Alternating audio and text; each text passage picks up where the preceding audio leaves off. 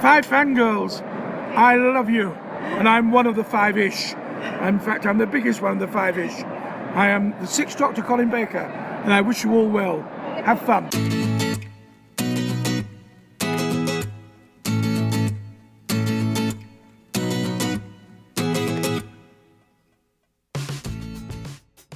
Big as we continue all the way to episode 443, the Five Ish Fangirls podcast. We've got a chair. That's a good sign. It's a life form with a bum. Welcome, everyone, to this week's episode of the Five Ish Fangirls podcast. So glad to join us. Let's start off like we do every week with the virtual table and see who's joined us this week. This is Brittany Belvedere. This is Chrissy in Salt Lake City. This is Holly from Wisconsin. And this is Rachel in Indianapolis, Indiana. Hello, everyone. Hello. Hello. Reunited and it feels. That is applicable in a number of ways. yes. Oh, yes. Yep. It's a early Christmas miracle. Mm-hmm. Oh. Yay, we're all here Yes. With a topic that's very, very close to all our hearts. Yes. But we will get to that. First up, some news. Uh watch your TV and or streaming services because Disney is going to be airing a 100th anniversary documentary celebrating 100 years of Disney. Uh, Disney 100: A Century of Dreams, a special edition of 2020, which will actually air later this week as we're recording this Thursday, December 14th at 9 p.m. Eastern Standard Time. That would be on ABC, of course. Uh, but it will be streaming on Hulu on the 15th and on Disney Plus on the 22nd. So if you miss it on on the tube, do not worry. It's Disney. They've got you covered. Mm-hmm. It's a two hour special commemorating Disney's centennial with interviews, rare footage, photos. A look inside Disney's newest attraction and never before heard stories from those who built the Disney legend. That's pretty cool. Yes. Totally in my wheelhouse. It's a documentary about a subject I love. I am mm-hmm. Such a sucker happy for spot. documentaries. Uh, it was really funny. It's a, one of those universe It's free. y- universal things that uh, I was uh, scrolling on TikTok. It was late late last week, and uh, uh, it showed me a video of dog dancing, which is something they do at Crufts, which is the big dog show over in the Mhm. UK. It's like the equivalent of the dog show that they show here on Thanksgiving. Uh, except they do way more than just show off different breeds. They have like agility competitions and other things too. So, but I was watching that, and then I was watching, you know, the algorithm was showing me others, and then Chauncey was watching it with me. And at one point, I was like, you know, I'd really love to see what, it, you know, how exactly these people teach their dogs to do this sort of thing. And then it was on Hulu. There's a mini series. About exactly that. It's called The Secret Life of Dancing Dogs, and it follows some of the competitors who just competed in this year's Crufts earlier cool. this year. So, Nice. Like, "Thank you shall receive.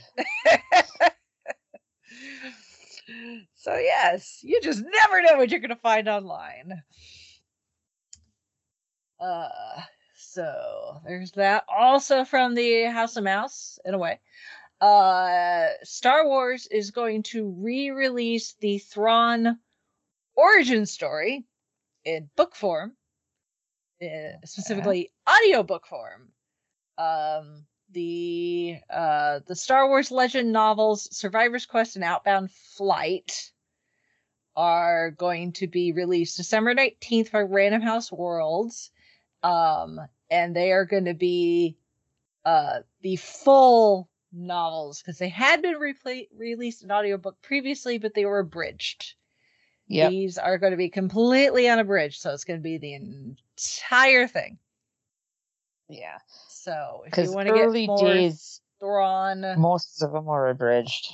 yeah, if you want more Thrawn backstory that may or may not be canon going forward, that's the one thing is this isn't it's like throw you know, everything in these books not necessarily canon to the live action stuff, No. but Back in the day, it was canon until now. yeah, I think you'll find plenty of fans who still consider it to be canon. So Oh, yeah. Well, you know, Yeah, in, yeah. until they Yeah. tell us otherwise, Otherwise, Yep. yeah. you can accept it as canon until we're we're shown elsewhere that that's not the case. So, but yeah, if you were uh, if you were intrigued by Thrawn's live action debut in Ahsoka, then you can get more info on the Grand Admiral. And speaking of science fiction stuffs, we have the nominees for this year's Saturn Awards, Ooh, nice. which is for the Academy of Science Fiction, Fantasy, and Horror. So this is this is everything that these those other more supposedly prestigious awards ceremonies like to gloss over. This is this is this is the equivalent for us nerds. Uh, so, like best science fiction film and best fantasy film, Barbie, Dungeons and Dragons, Indiana Jones and the Dial of Destiny. You know, superhero film, which three out of five is the MCU with Ant Man and Wasp, Quantumania, Black Panther, Wakanda Forever, and Guardians Three uh, you know, action adventure film, thriller film, actor in a film. We got very, you know, names we all know. Harrison Ford, Chris Pratt, Keanu Reeves. Uh, you know, they give us, uh, you know, categories we don't have in a lot of other things like best younger actor in a film.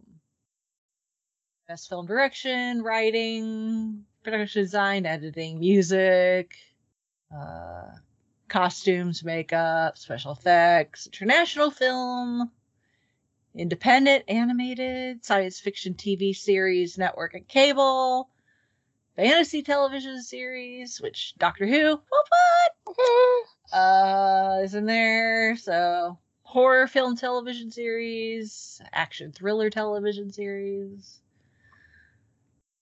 Uh, and then actor, actress supporting all of those, younger actor, guest starring performance. So, animated series, streaming, they separate, you know, streaming from not, which is Mhm. cool. So, Yep. got the Orville for science fiction series. What? Nice. Mandalorian, Yoo-hoo. Loki, WandaVision, or fantasy series. So, limited event series, Book of Boba Fett, Hawkeye, Miss Marvel, Moon Knight, Obi Wan Kenobi. Actor into streaming series, take your pick. Tom Hiddleston for Loki, Oscar Isaac for Moon Knight, Anthony Mackie for Falcon and Winter Soldier, Ewan McGregor for Obi Wan Kenobi, Anson Mount for Star Trek: Strange New Worlds, and Adam Scott for Severance. So, Ay, ay, ay. That's Yeah. a loaded. That's Yeah. a loaded category. It's like I'm excited that we have an awards like this. But at the same time, it's like, Mhm. oh, I would struggle to vote. yeah, because I've I've seen this both seasons of Star Trek: Strange New Worlds, and man, he can act. yeah. So it's like, oh, yeah. like I'll, I'll, just, I'll just cheer on for everything, and then that way I'll be happy no matter what. I'll be happy with whoever wins. I really Yeah. feel sorry for the people who have to vote because it's just like, uh, I don't think we can have a tie. Yeah. like y'all are nerds like the rest of us, good luck. Yeah. They will need it. Yeah. Mhm. They might they Well- might have to do the uh, dartboard. Maybe.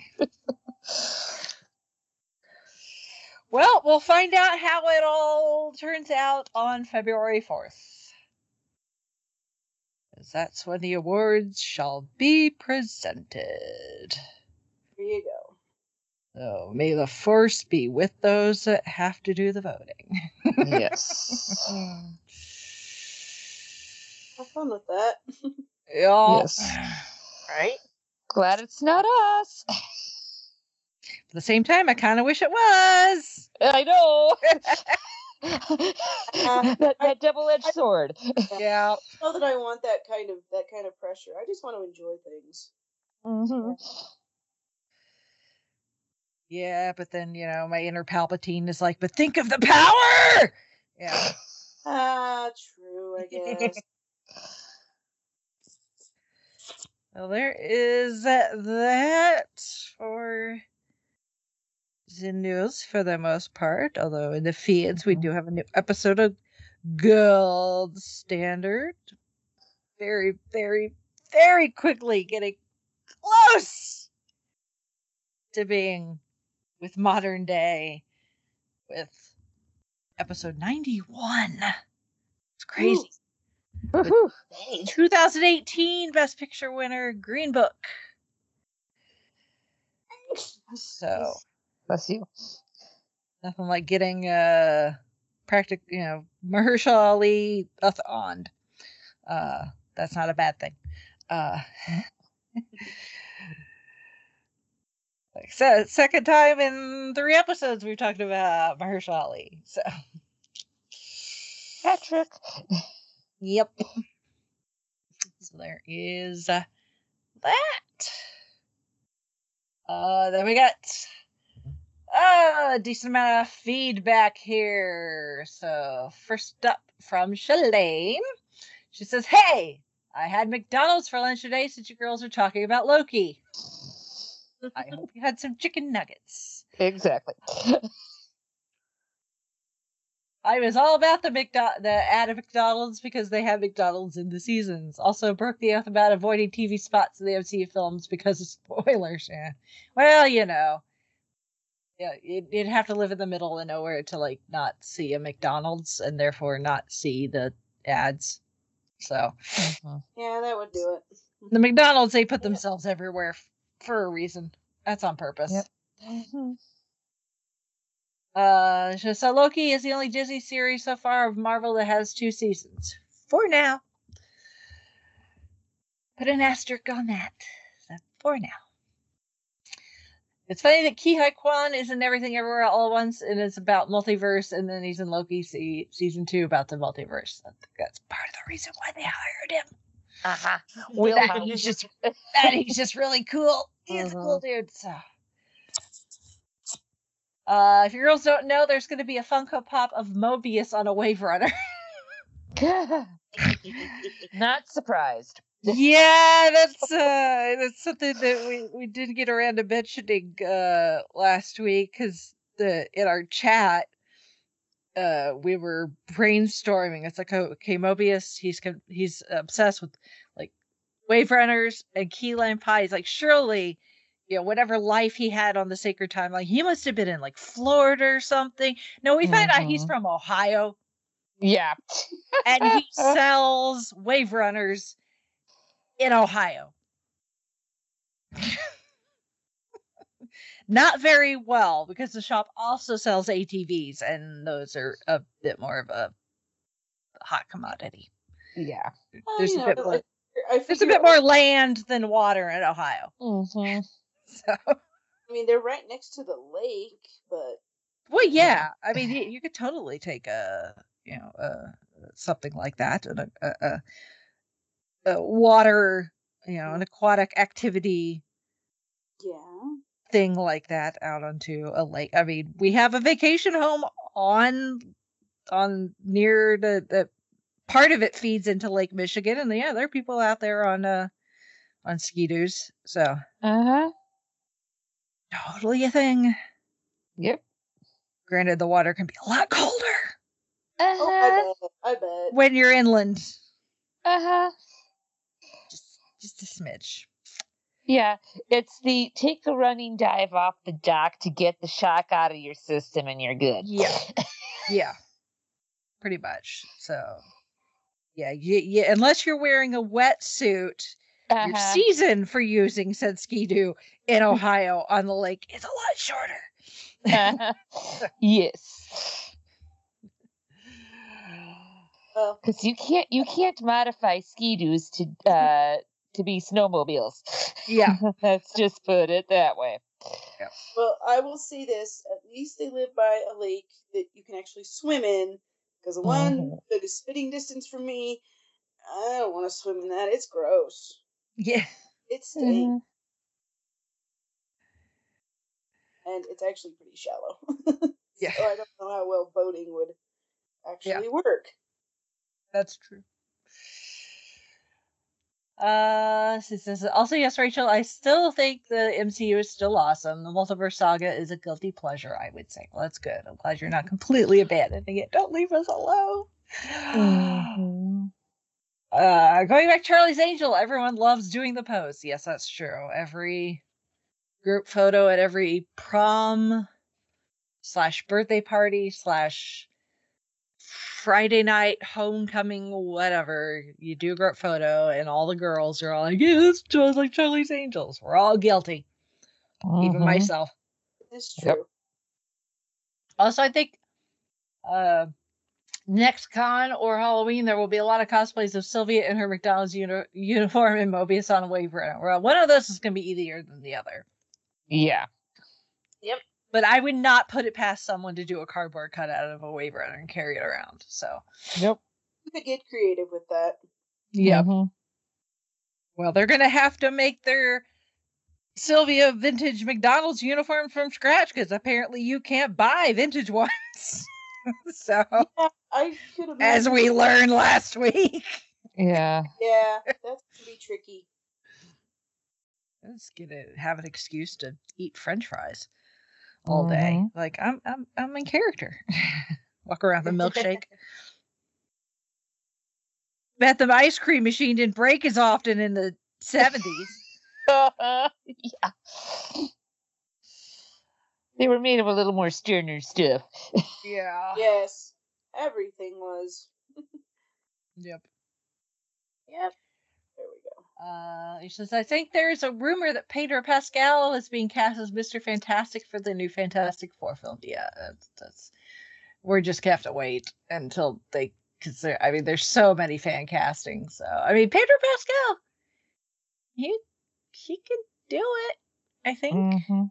So, but I mean, yeah, I mean, he didn't get a lot of screen time, but John Krasinski. Who was was the fan cast, and then he did get cast, Yep. you know, for a short while in Multiverse of Madness. So And I actually thought that uh, he fairly well looked the part, so you know I Mhm. wasn't. Mhm. complaining. exactly. Uh, last thing. Speaking of early 2000s movies, I think you girls should talk about the best and worst films of the 2000s. Uh, You got. Well,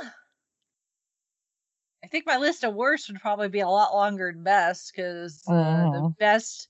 I mean, if you're talking just the the the double O's, uh, well, you got the Lord of the Rings trilogy, so there's Right. that. Yeah. Yeah, there was. I don't know. I- I mean, every era there's some there's some stinkers, but at the same time, Mhm. it's like, where do we? Yeah, I'd have to look. I'd have to look at the the the films to to refresh my memory because yeah, like I said, for all I all I really care about is we got the Lord of the Rings. So Yeah, it's like That's when all- you got Lord of the Rings in in your decade, then you know it's pretty. Yeah. Do you need anything else? No. Not really. Uh, then she sent in one little other piece. She said, going back to Aaron meeting Rachel, the only person I've met is Brittany. Yes, that's true. Yep. Brittany. Brittany has met Chrissy and Shalane. Yep. And I have met Brittany and Holly. Yep. Mhm. And that's as far as we've gotten so far. In One of these almost te- days. almost 10 years of doing this and being friends for 10 years. Uh, so over 10 years. Mhm. See, we, we, we just need that doctor to come with the TARDIS and we'll be perfectly fine. Mhm. Doesn't matter which doctor with which TARDIS. Oops, spoilers. Uh, We'll get to that. Yeah. Uh, The, preferably, probably the one with the jukebox, the way I've been going lately with music. well, that's true. That's very true. So, whichever version still has the pool. Uh, That too. Oh. Ah, speaking of which, we also got some feedback from Aaron. He says, My first convention! Exclamation point. Says, Hello, wonderful five-ish hosts. I may not have a lot to say on Loki, but I thought I'd share a few thoughts on my experience at GalaxyCon as it was my first convention.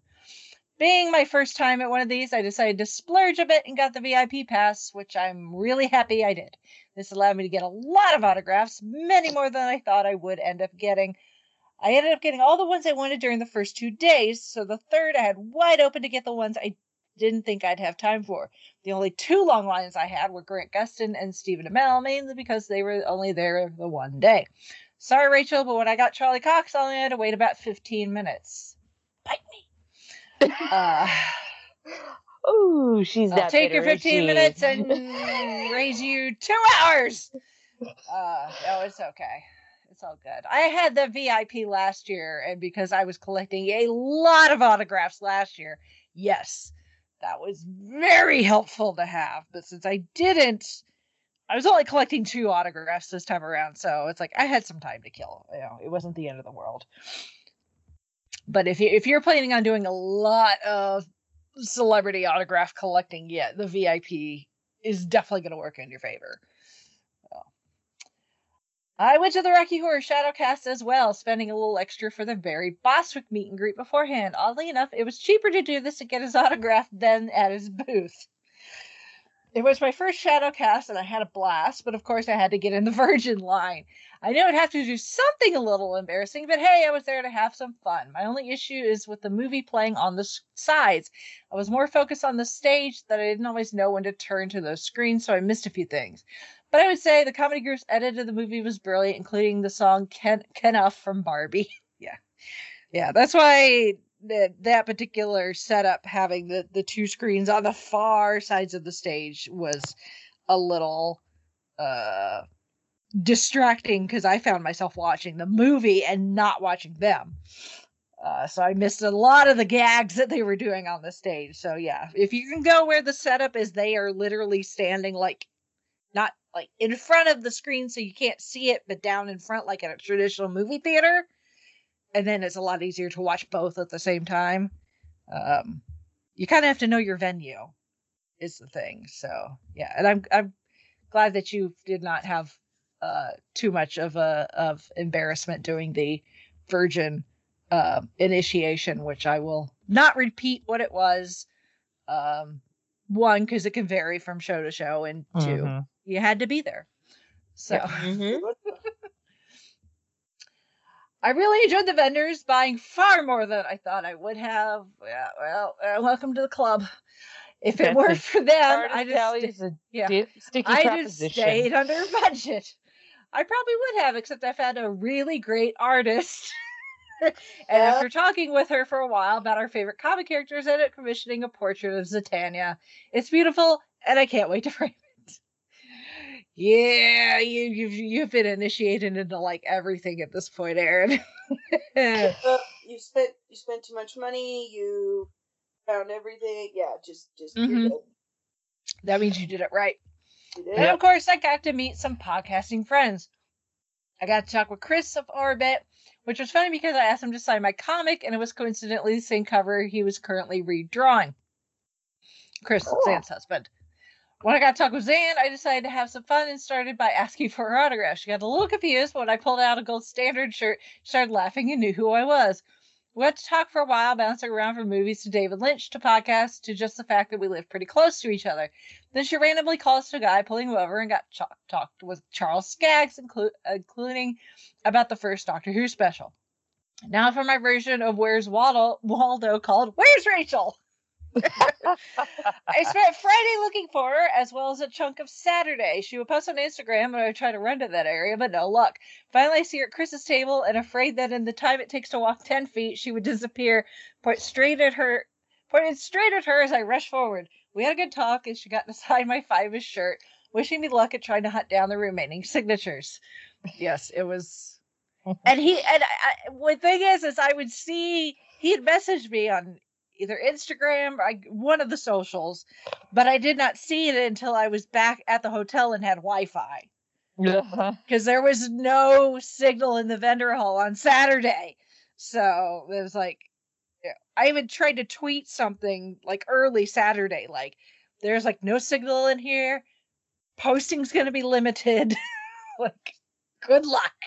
Uh, Pretty so- you're gonna you're gonna be doing a recap later, and it's not gonna be in the in the moment. yeah, Sorry. yeah, that was the thing. Is like even if I did manage to post something, odds are it was something that I took a picture I took way earlier, and I just happened to like grab you know a bar of cell phone Right. signal from a corner somewhere or something. So yeah. But all in all, it's been a long, long time since I had so much fun. and I can't wait to go to another convention. I just need some time for my bank account to rest. That means you did it right. Yep. Take care, Aaron. Yes, well, I'm glad you finally tracked me down, Aaron. I kept going back to Chris's table just for that reason. I was like, if it was like, if you're gonna find me, that's the most likely place, whether Zane is there or not. So, uh, yeah, hopefully, maybe next time, you know, if we do this again next December, that we'll plan ahead so that when inevitably Saturday becomes a, I'm just gonna leave my phone in my pocket time of type of day. Um, things are already straightened out. Or, or you No have way a to standard meeting point. anyone. Yeah, Meet here. yeah. It's like there are gonna be no no socials, no texting, nothing. So, but yeah, oh, that you. It sounds like you did it right. So, good job, Aaron. And glad we didn't scare you off. All right. So, moving on to this week's main topic is return to the TARDIS for the Yay. 60th anniversary special. Mm-hmm. Russell T Davies back at the helm. How David Tennant back on our you. screen. It's Doctor Who on Disney Plus, which, you know, it's still a little weird, but dang, that's convenient. Uh-huh. Right? It's so convenient just to log in and see it right there, Doctor Who. And I'm like, oh, yeah. So I wish it would get its own proper folder. Not that I don't mind that they had the special split, but mm, Yeah. come on.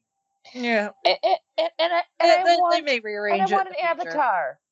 Yeah. I want an avatar. Come on. Yeah.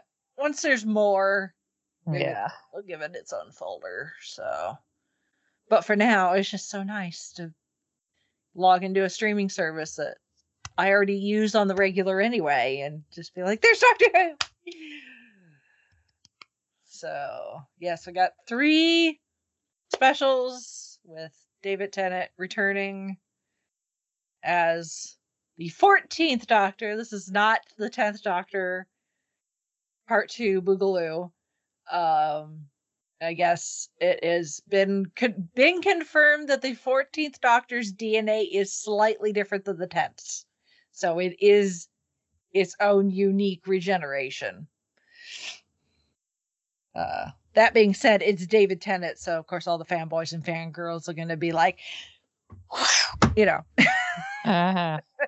Well, and especially when, release the hounds Yeah. especially when you when you pair him up with with Donna Noble, it's like, yeah, Mhm. you Yes. guys- you you guys knew what you were doing. yeah Uh-huh. hey, we're gonna bring bring back David David Tennant. You know, all his head just pe- perk up like like meerkats out in out in the prayer, you know, in the field. They're like, what, Uh-huh. David Tennant? And they're like, yeah, we're bringing back Catherine Tate too. And they're like, wait, what? What? What? What? What? what? How's Oh, that gonna Russ- work? We're also gonna get Wilf. What? What? What? What? Oh, Wilf. Yeah. Yeah, it's a shame that we did not get more of Wilf, but what they Yeah. they had more planned, but Bernard Cribbins could not. He he just was not able to film Right. more than what they did. Um, Well, what what they got? yeah, yeah, and, and if you if you pay and if you pay attention, unfortunately, you can tell at the start of the giggle when unit shows up that the guy being pushed around the wheelchair is not Bernard Cribbins; it's a guy in a in a fake beard. you can tell it's not the same person. So they had to use a, a body double. Uh, no, it's a it's a shame, but at least we got, you know, the the that particular doctor's face and Wilf reunited, and Wilf got to see Donna get her memories back Right. and see her reunite with the doctor. So, um, but first, the doctor and Donna have to reunite, which they did in the Star Beast, which also gets us our first live version of the Meep. Yes. I'm so excited about because I love the Meep because the Meep is a Meep in Big Finish and it's it's so much fun Uh-huh. the- Yes. the, the, the appearances of the Meep has done a big finish. It's a, you, you know, and the Meep has also been in some of the comics, so we all know what the Meep looks like. Yes. You know, if you've if you've uh you know bothered to read any of those, so like we knew what the Meep was going to look like and vaguely sound like. I was not expecting the Meep to be the bad guy, which kind No. of hurts my feelings because I've always had such lovely. Cute I've always bundle of fluff that's got teeth. Like I knew the Meep wasn't like I mean the Meep is it's not like this poor pathetic helpless creature but at the same time it's like I never considered the Meep could be the bad guy and now I'm kind of mad at Russell T Davies for ruining the Meep for me. Oh, the beef always had it in him. It's just that. I not know it's that like it's one thing- extreme. it's it's one thing when you thought that the Meep was on the run from these you know the, these these you know supposed poachers or whatever mm-hmm. Mhm. who supposedly have you know completely destroyed the meep population of the universe for their pelts because then it's like oh you know it's like oh poaching bad you know poor meep this, you know and it's like this her paw. hell. yeah yeah it's like oh this meep is the last one they've all been destroyed and no it turns out that this meep is the it is the last meep but this meep is a big old asshole Yep. This is like Yep. this is like you know when you uh, you know because because chickens chickens especially roosters chickens are assholes. I don't feel bad about about slaughtering them and eating them because they obviously they taste good. So you know then you get this little. Mm-hmm. it's this all the it's all the it's all the uh, hatred that's that's what makes it taste good and Pretty much, tenderizes yeah. the meat like it's like you little effer. But yeah, so, so no, I don't feel bad, and honestly, I don't feel bad for for this meep. Sorry, maybe you shouldn't have been such a jerk. yeah Yep. And and then of course I didn't help matters any. I sent people into giggles when uh, somebody shared with me the uh, beep the meep uh, Jimmy Yeah. Kimmel version. the unnecessary Bleep, bleep, censorship bleep. Yes, but it fits so well with the character. i know Ah.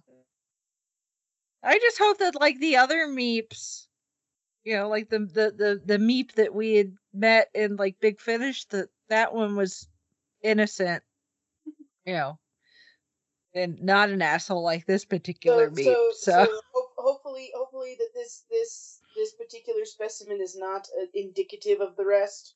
Yes. So I go That back to listen nice. to my listen to my beat meet big finish and be like, okay, you're not you're not bad, you're not bad, you're not bad, you're not bad, you're not bad. you're adorable, you're fuzzy. I love you. Don't Please don't kill me. Yeah. Oh. But of course, you know, we have to have some sort of reason for the doctor to show up. That And is true. And have Donna be completely oblivious again. Mhm. Giant spaceship flying through the sky, crashing nearby. Does she notice? No, because she's too busy rearranging boxes so they're easier to carry. Uh-huh. Life goes on as it always has. Oh, Donna, Mhm. Donna, Uh-huh. Donna. and, and just 14's sheer panic when he hears Donna's voice and then Rose. Wait, Rose? Uh-huh. Not no, not the Rose you're thinking. hmm exactly. You almost wonder if the name Rose was one of those residual Mm-hmm. things that Probably creep, was. creep, creeped up in Donna's creeped up in Donna's mind when thinking about names for her child. Yeah. You know, that this name, you know, she's like, Oh Rose, that sounds pretty without you know, remembering where she had heard that name before and the fact that she actually knew someone named Rose Mhm. at one point. So uh but Rose is cool. You know, Donna's Rose is cool Mm-hmm. um, yeah, very much like her mother and her grandmother, unfortunately, Yes. Sylvia. Mhm. And Uh, Sean, bless his soul. yeah. He's a good dude. Don- Mhm. Mhm. this time around, Donna picked a winner. Uh, Yes. Unlike in The Runaway Bride. Yeah. Oh yeah, that guy. Yeah. He Well, you got to remember, she he kind of put the whammy on her though too. So yeah, but uh, but still, yeah, yeah. yeah. not cool. Uh-uh. So, but yeah, of course, Sylvia being Sylvia. Once again, the doctor gets slapped by a companion's Mhm. mother. But now you got to remember, Sylvia was following a certain other incarnation number who had the same face as direction Mm-hmm. to make sure that she didn't find out. So she was following orders. So there is That that. doesn't mean she had to smack him across the face. Okay, actually, he did. So. really, that just that face is just asking for slaps from companions' mothers. So. Mhm. Uh, although, yeah, of of the slaps that the doctor has uh, incurred the wrath of of uh, from uh, companions' mothers, I, uh, the the Jackie Tyler slap I still think is probably the uh, the uh, the the top of the top, the creme de la Mhm. creme of motherly slaps. So Uh-huh. I would say so. Yeah. top of the pops, as it were. So, but uh, yeah, I mean the the the Star Beast was really just a you know the the plot was really just a reason to get the Doctor and Donna back together and uh find a way to uh save Donna. Yeah. save save Donna first by triggering, you know, the, the Doctor Donna again, but then being able to to save her because genetics. Which I guess it makes sense because I mean that's what by inhaling you know the you know what it, that's essentially time lord dna so i mean that is genetic material so and the fact that she had mm-hmm. a child the parents genetic material some of it does get passed down to the child so that helps in this case it helped spread it out thin it out a little uh, and then between the two of them they're just like yeah okay we're good let it go yeah they all they just Mhm. are like like we're just gonna be like elsa just let it go Mhm. something the doctor could learn from take Yes. a chill pill. Mm-hmm. carry around too much stress causes problems Talk to somebody. Mm-hmm. So, uh, but yeah, we also get uh, uh, we get some meet some new uh folks from Unit.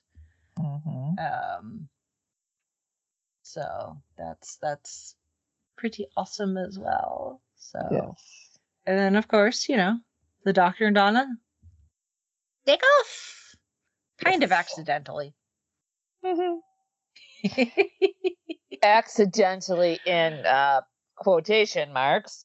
Yeah, because it's the it's the it's the TARDIS, and you know the TARDIS was excited to have Donna back on board again. You know she was. You know the doc, you know, Yes. the the TARDIS. You know, if she could, she probably would have been like a cat doing that butt wiggle thing. Yes. Like, Mhm. oh, Yeah. she's back. Yeah, Uh, the like, companion. "Oh, boy, oh, boy, oh, boy, oh, boy, oh, boy, oh, boy, oh, boy." Captain Min- Captain Headline, you did good.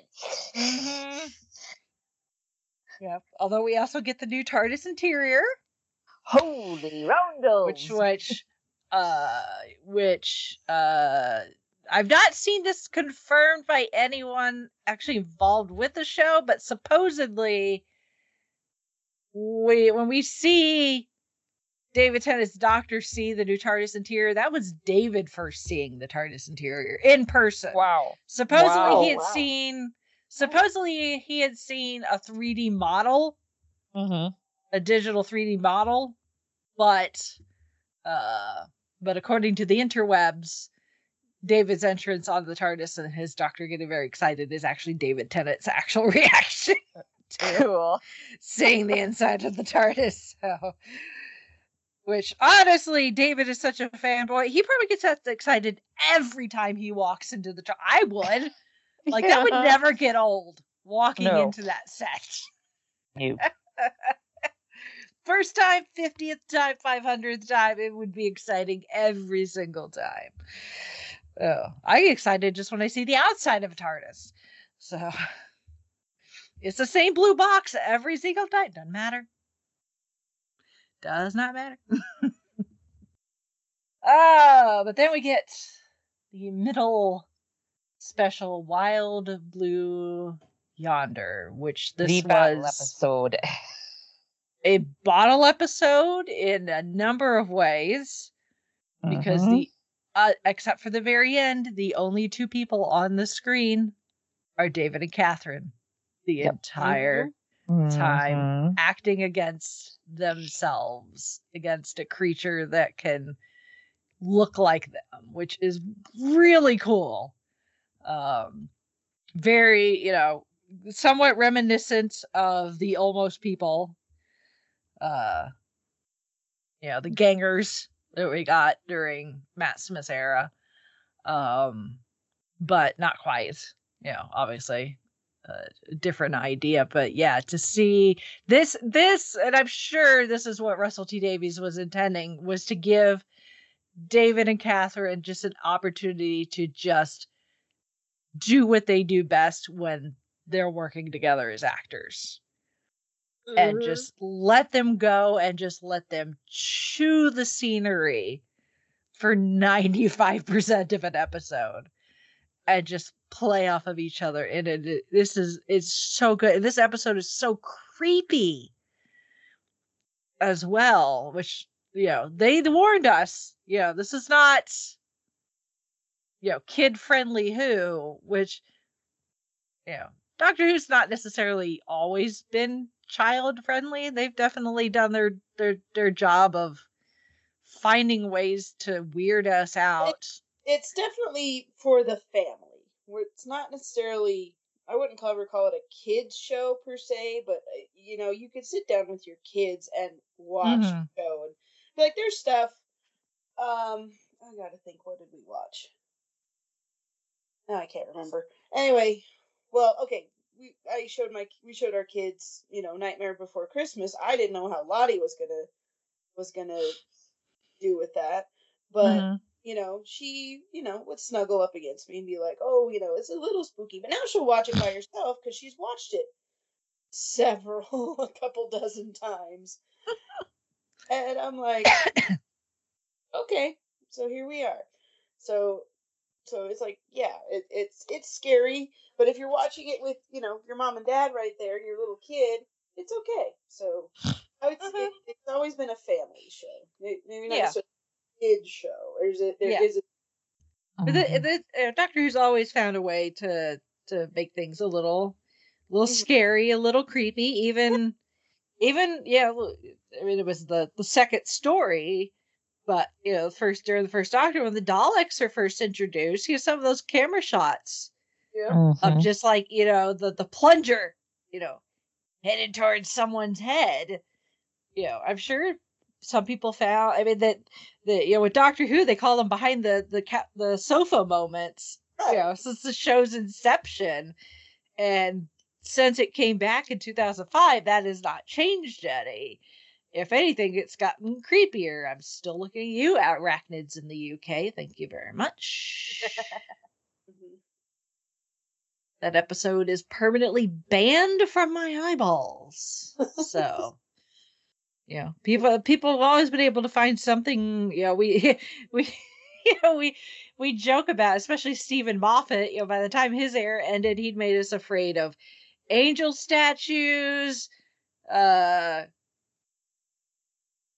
clocks, uh, you know, shadows.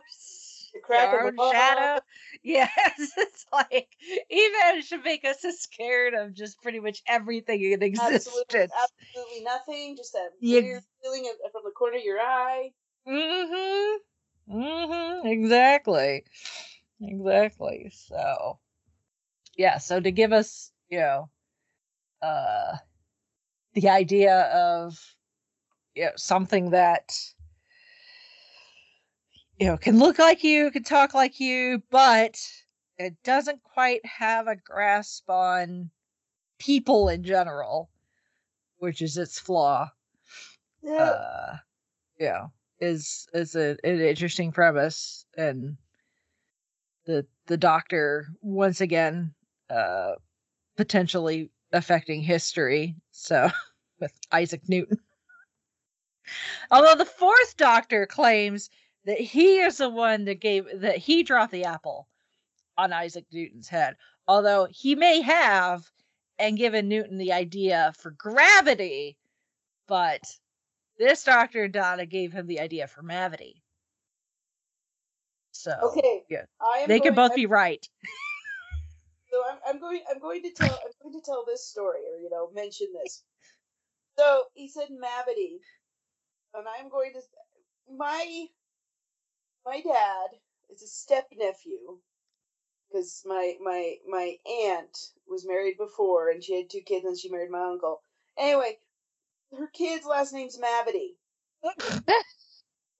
When I saw that, I was just like, "Are you kidding me?"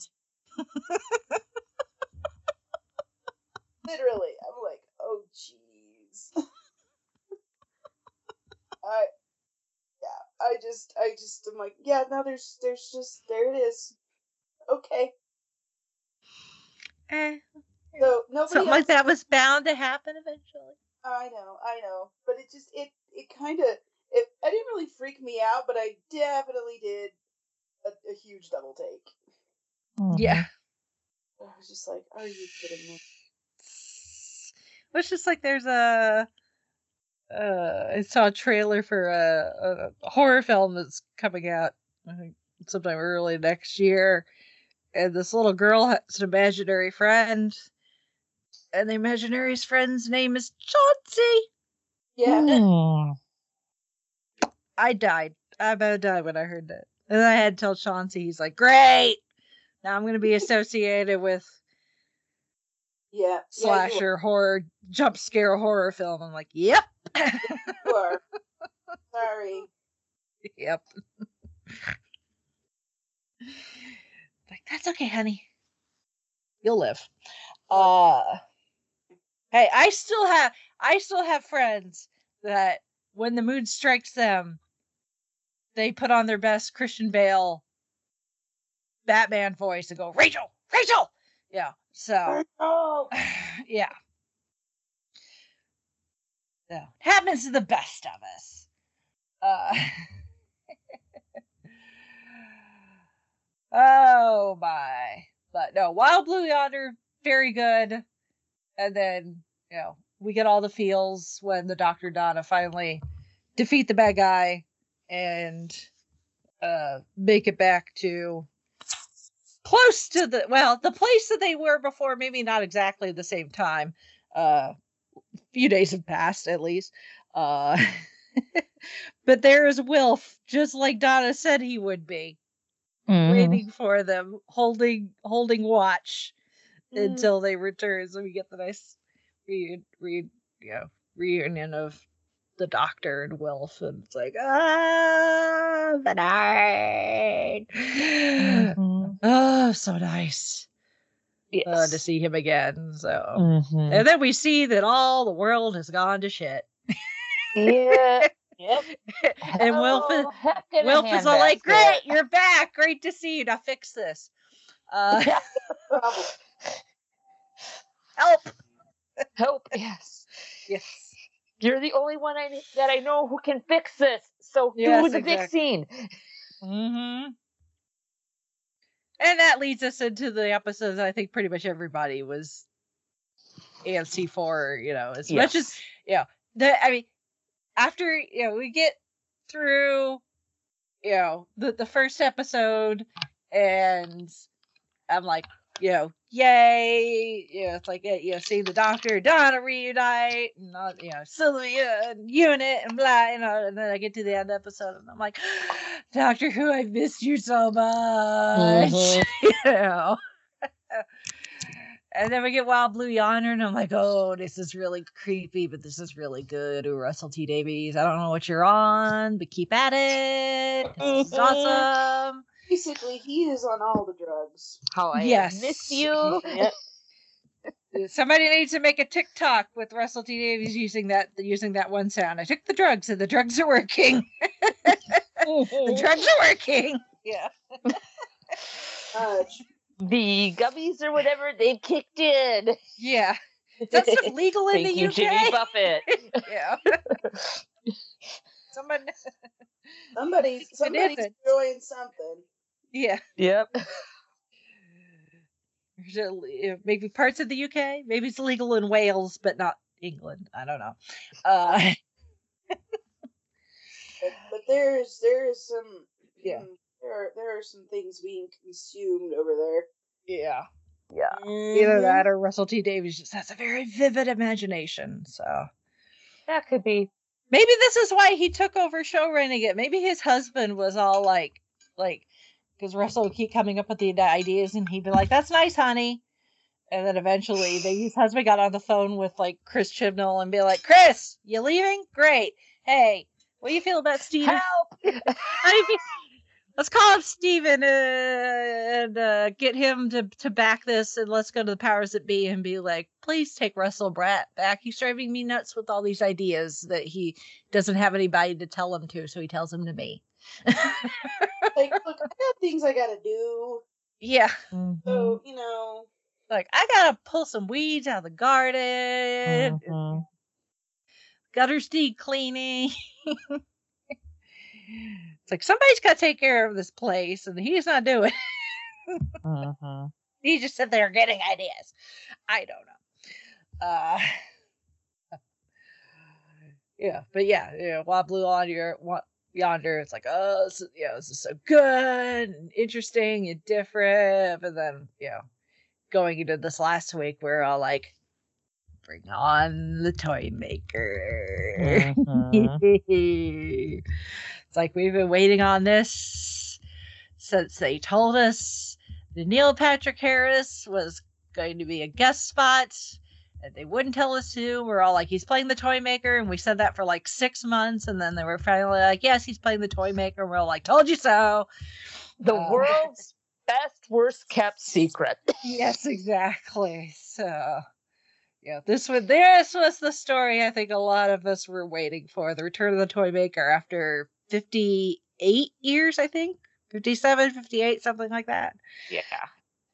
Yeah. So 'cause it, it was a first Doctor story, but it wasn't during the first Doctor's first season. So, Yeah, but it it is unfortunately, yeah. Unfortunately, is a story that is missing.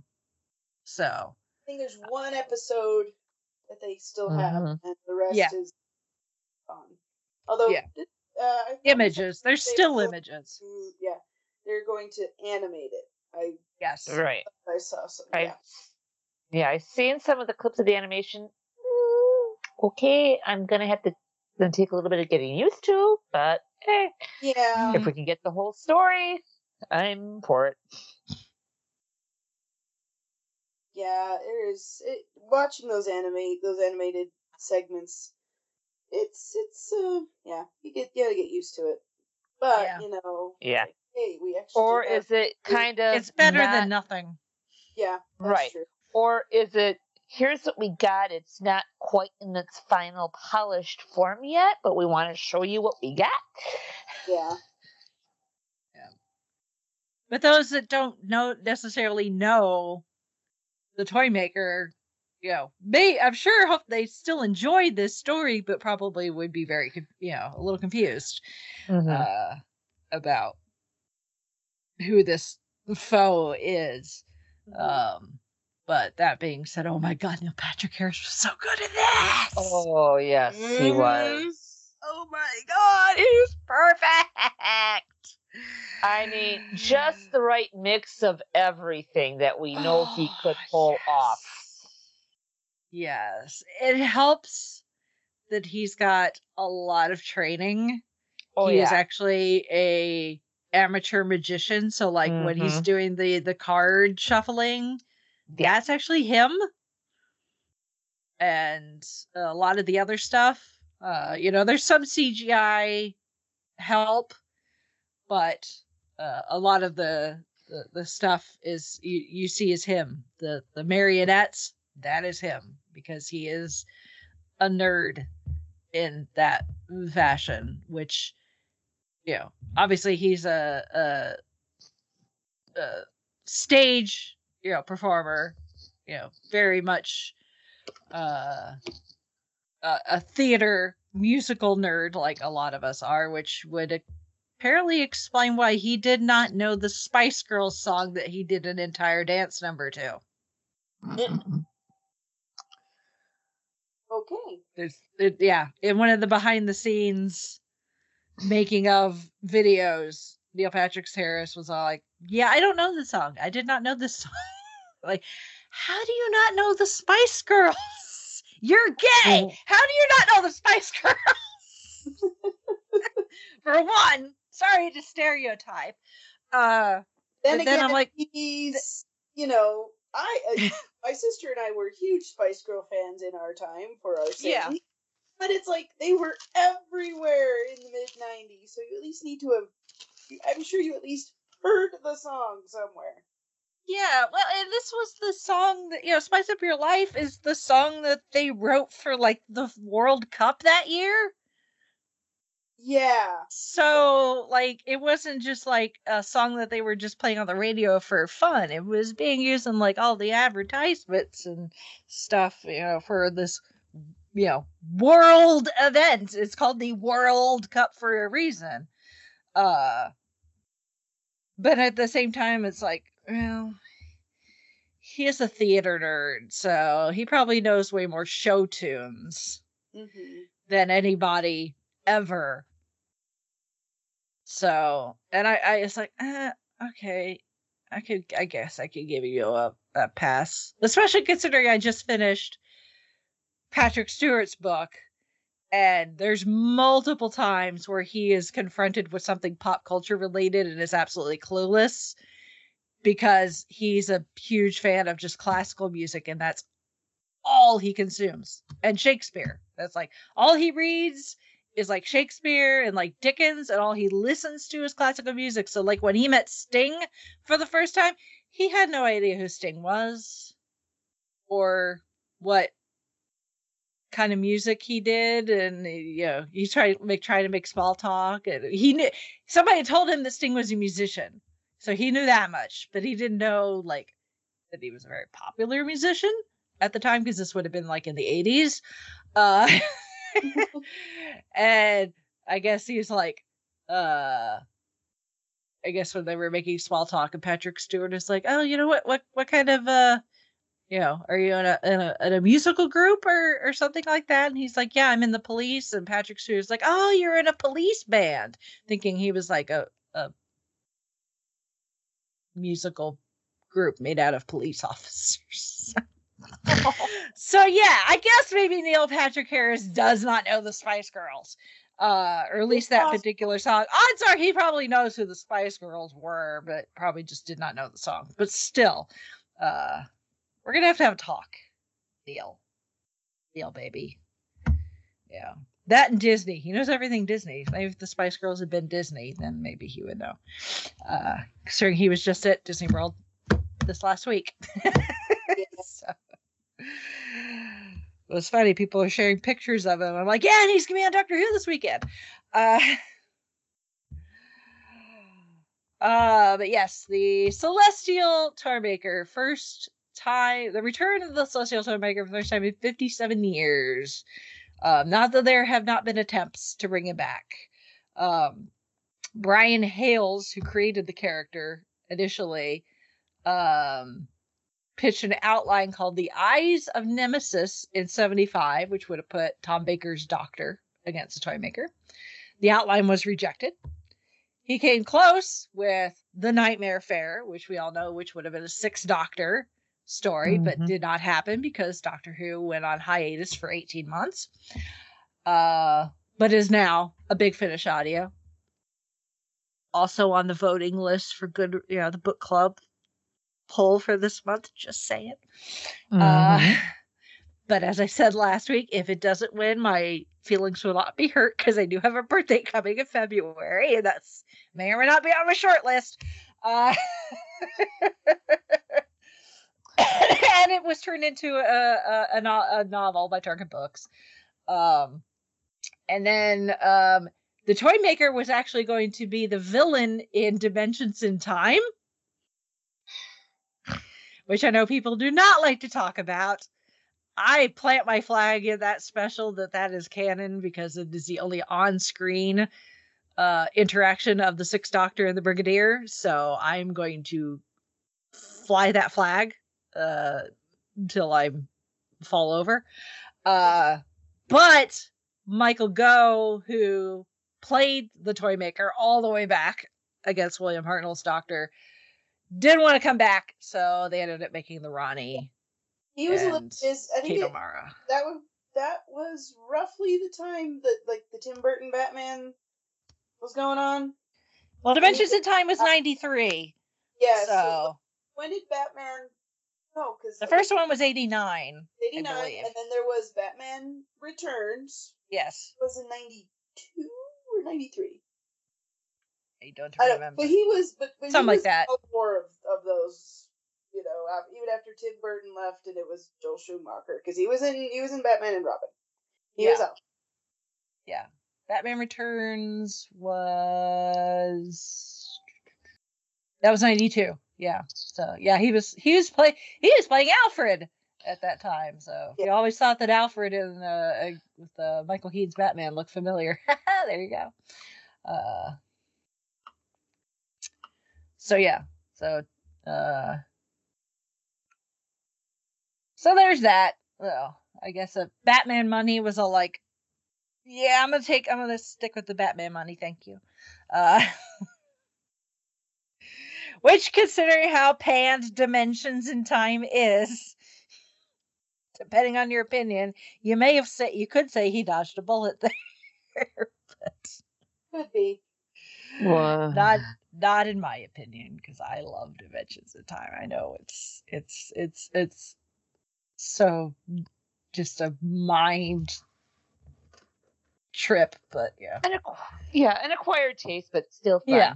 just remember it was for charity. That's just you just gotta keep reminding yourself that it was for children in need and they somebody thought, oh, let's combine Doctor Who with EastEnders. Uh and somehow make that make sense. Uh so We have no idea. We we just we just kind of smile and nod. yeah, those of us that aren't you know, British and never watched EastEnders. Even now, I'm like, I don't know who those people are, but yeah, sure, whatever. All I care is the Sixth Doctor and the Brigadier meet. Uh, uh, so yeah, but the the the toy maker, yes, very obviously a very uh formidable foe. Uh, you know, not a Time Lord, but um, extremely powerful because to him, the universe is just his giant playground and everything bends to his will. So things like physics and math don't matter, at least in his realm. Somehow he has gotten out into the real world, which I don't know if we'll set something down the line. We'll figure out how he managed to do that or what. Uh, um, but uh, yeah, now he's back to uh, round two against the doctor because the doctor beat him at his own game the first time around. Now he Yep. wants revenge. And then the pro uh, to get and because he's being the toy maker, he never does anything subtly, you know, in a subtle fashion. So the best way to get the doctor's attention is to um slowly control everybody's mind via screens, starting with the invention of television in the 1920s. So, which, funny enough, I mean, John Logie Baird, who historically was a guy that did, you know, help create what we now consider television. And yes, it was with a, a ventriloquist dummy head, essentially, that the that image that, that we see him experimenting and creating that is that is what happened. Um uh funnily enough the guy playing john logie baird had already played john logie baird uh for russell t davies in, in uh, an itv drama. Uh so but it was working with john mckay that's how he learned about stooky bill the dummy um, and the, the early television. So, uh, so then Russell T Davies is like, "Hey, how would you like to do this again? Play the same guy again." There you go. Mm-hmm. You know, just a subtle way to get the doctor's attention. Let's just slowly brainwash everybody for the next almost hundred years, and yep. It's kind of a kind of a uh, a riff, I would, or something on the um, what was that episode? Uh, the Sound of Drums. Mm-hmm. Yes. Martha Mhm. like, and instead it's like, oh, now we're gonna just we're we're not instead of just. I'm going to suddenly invent a satellite system. We're just we're just gonna go back in time and do TV. Mm-hmm.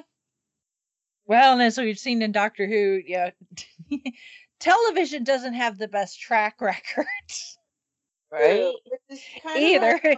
There's a reason that that episode is called the Idiot's Lantern. So, ironic that a TV show is is um is panning television. panning television. It's kind of like, uh, don't you want people to watch more TV?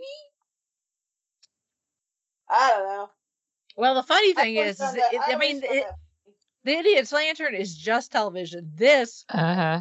is anything with a screen that can have Right. something broadcast to it and i'm pretty sure of the all four of us watch these doctor who episodes not on our television Nope. but well, on- lot of people even on a- on a computer you you know using disney plus so you have to be connected to the internet to be able to watch doctor who so Yeah. so it's more like the internet is infested, but it's not the internet. Yep. Mm-hmm. Oh, well. because it has to have a screen yeah. Oh. Like if you were just using like a fax machine, I guess you would be fine. I don't know how you'd watch someone with a fax machine, but sure. Well, that's my point. The fax machine, you'd be fine because there's no way to watch something. Yep. So, Go go play cards. well, as we've seen with the toy maker, playing cards is nuts. Well, okay. Yeah. Go play cards with yourself, not with the celestial toy makers. Yeah.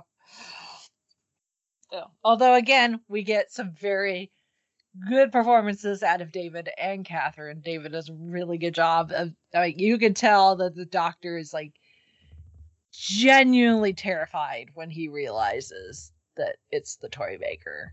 Yeah. the, the toy ma- the toy maker rattled the first doctor and you know the the the Mhm. the thankfully the bit that still at least some of the bits that still exist from the original you know from the the first doctor is the end and the doctor explaining to was polly and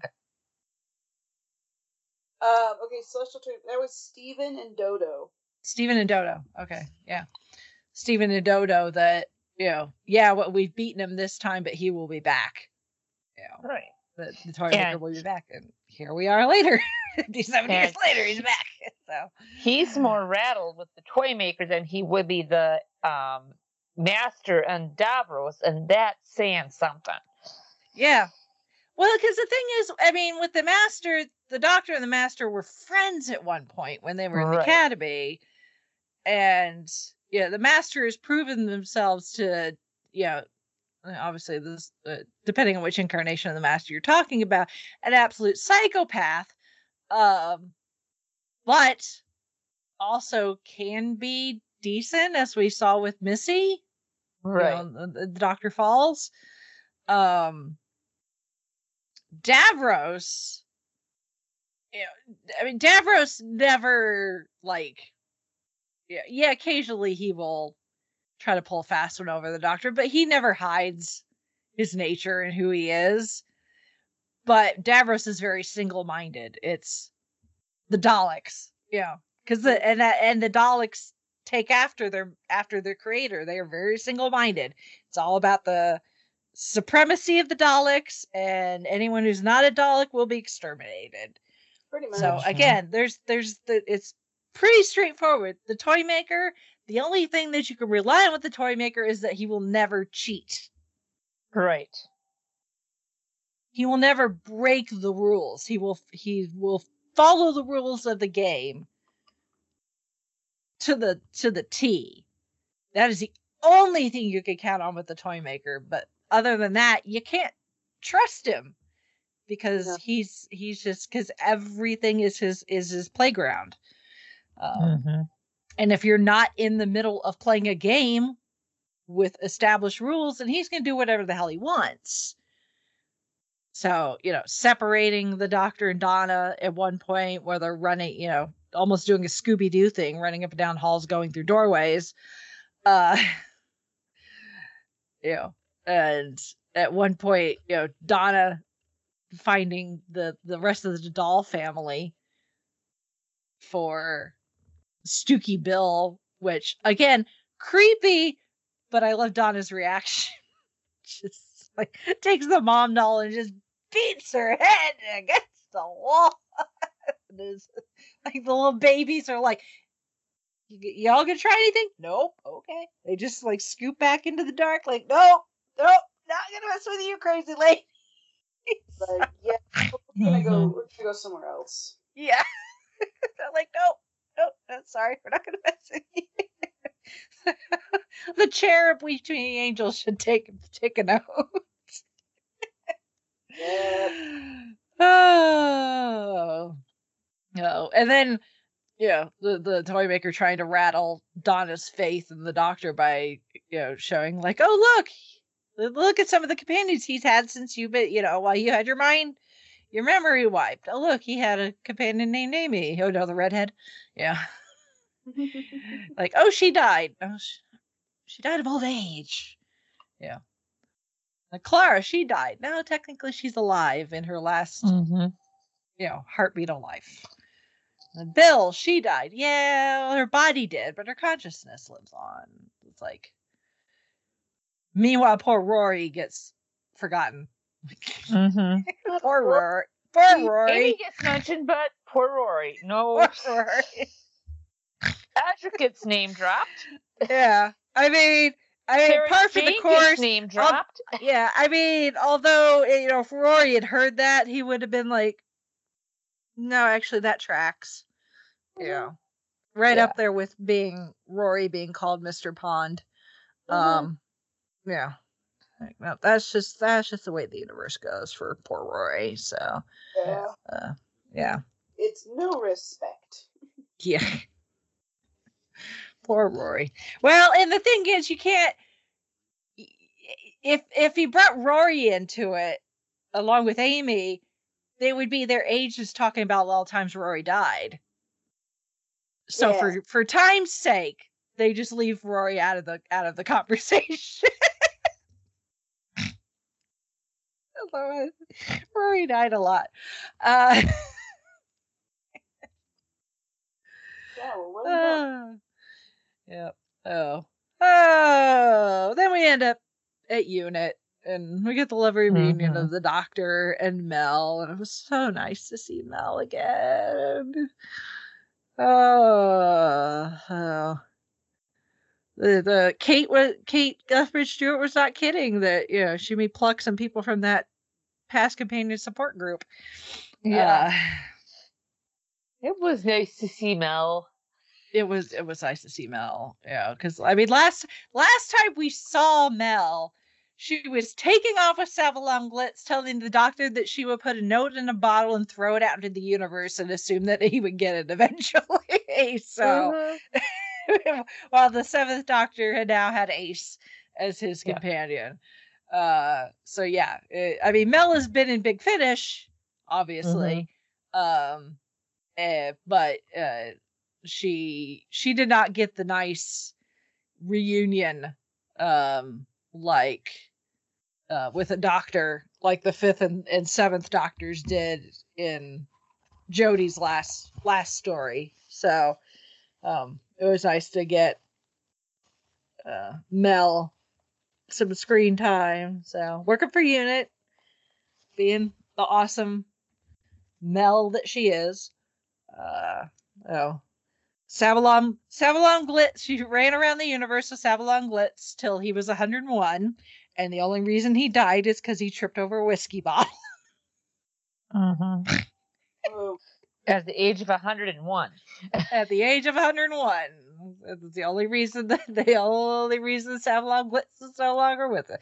But Tony Selby, who played Sabalom Glitz, died a couple years Right. ago. So Mhm.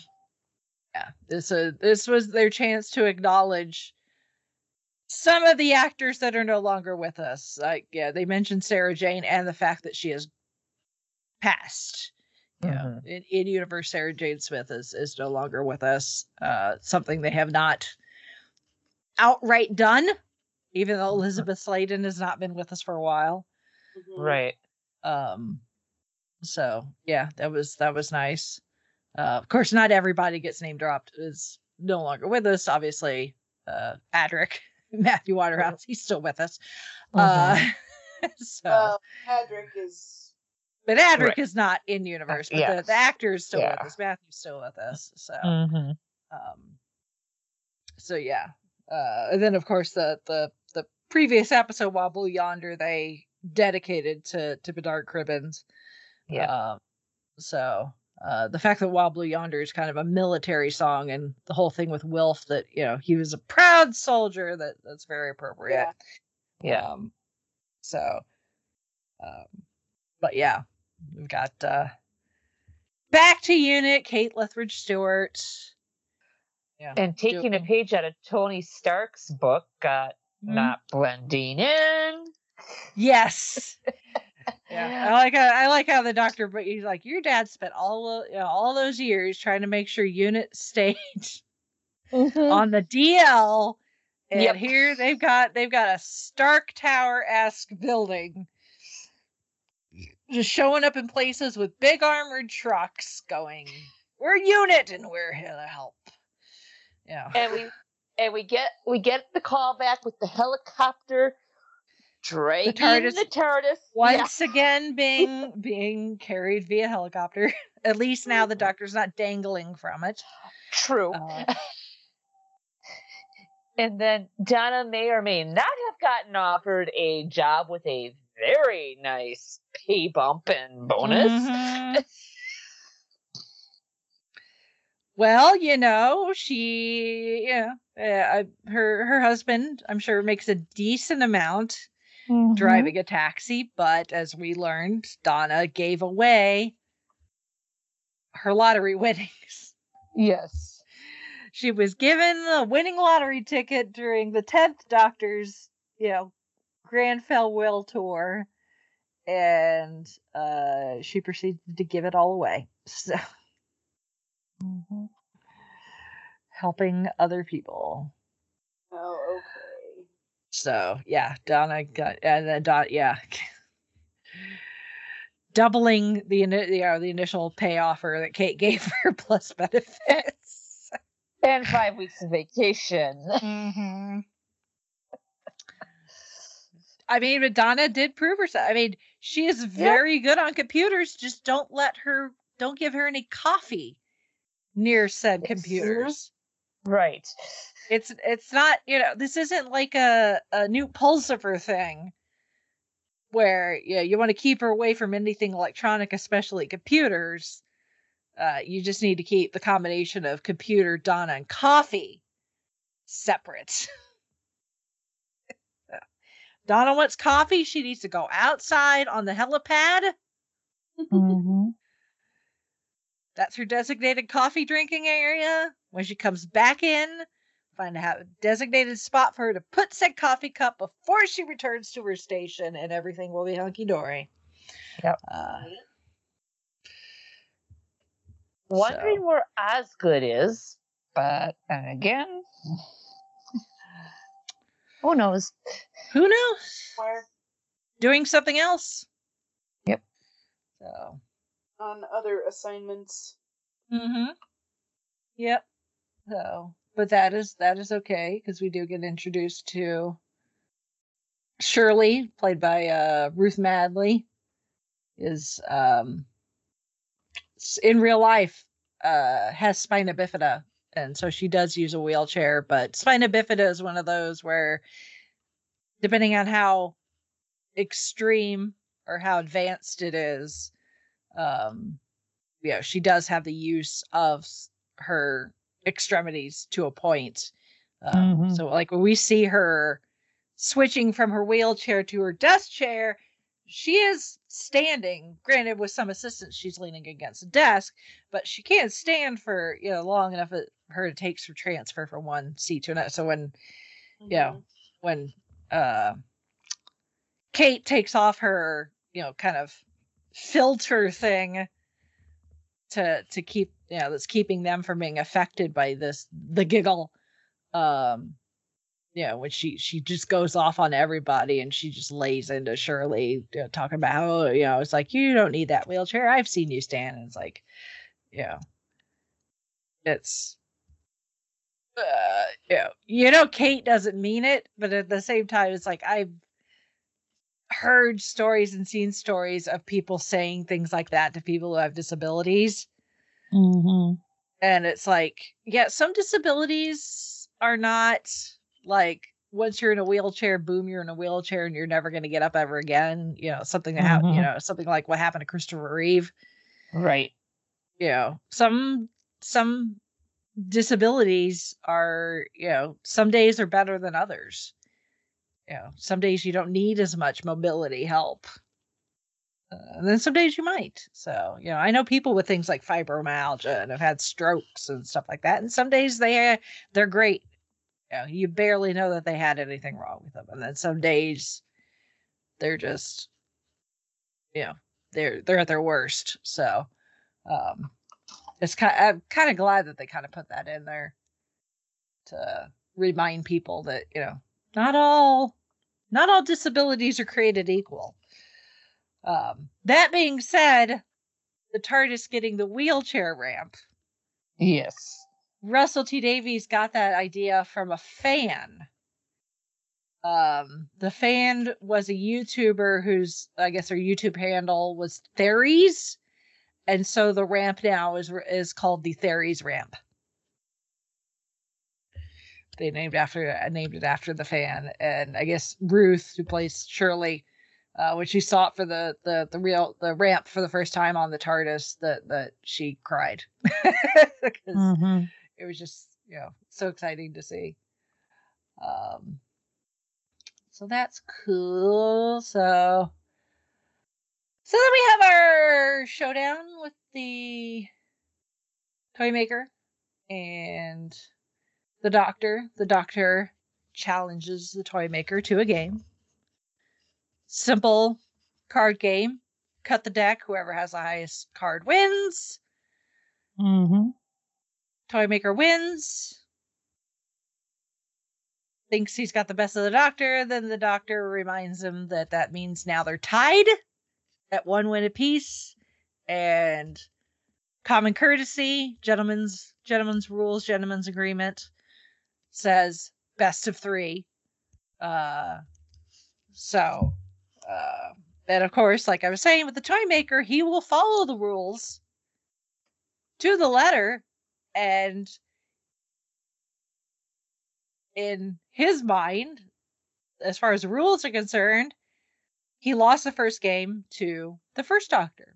He won the second game to a different incarnation of the Doctor, and therefore their best of three must be against a different version of the Doctor, and therefore tries to force regeneration. And we're introduced to Bi-Generation, which I do not know Mhm. where Russell T Davies pulled this out of his ass. He pulled it out of But- his ass because he could have just said it's like an amoeba split. Yes. Mhm. Because like there was already a word for it. Yeah. But I I know that the I'm sure that it made uh, the David Tennant fans very very happy. Mhm. Although that's not where my brain went at first.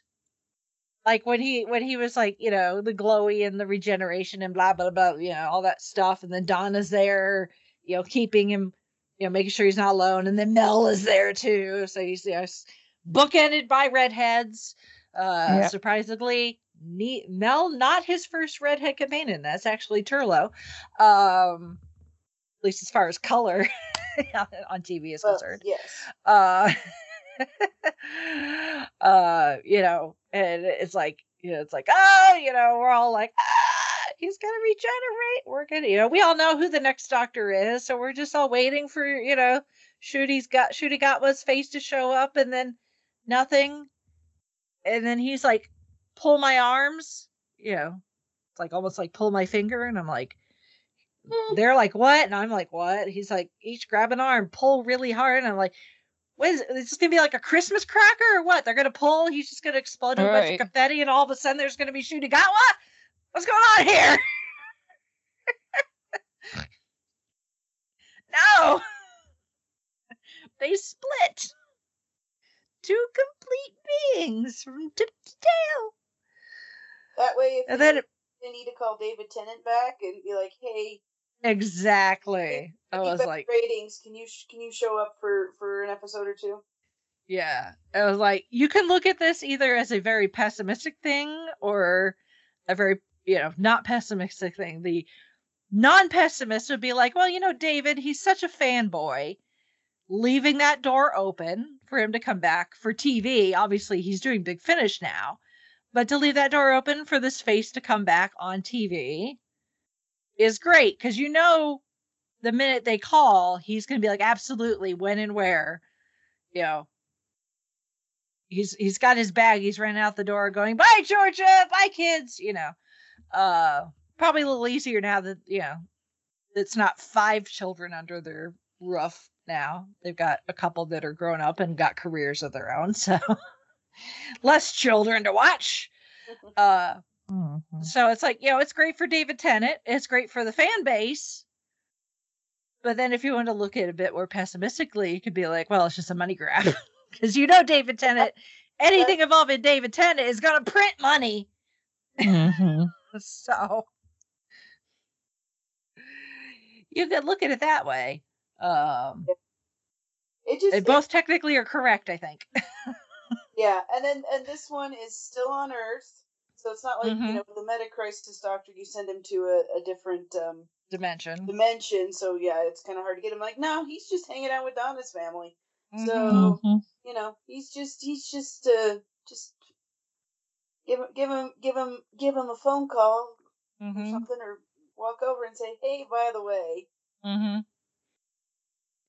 I just think you know, Donna's trying to convince him to like, oh, you could come back to my place and you know hang out, you know, with me and the husband and the kid and all this stuff. You know, live the slow life. And the doctor's like, no, I couldn't do that. I'm like, yeah, no, you can't do that. We've all seen the Power of Three. Yeah. Uh,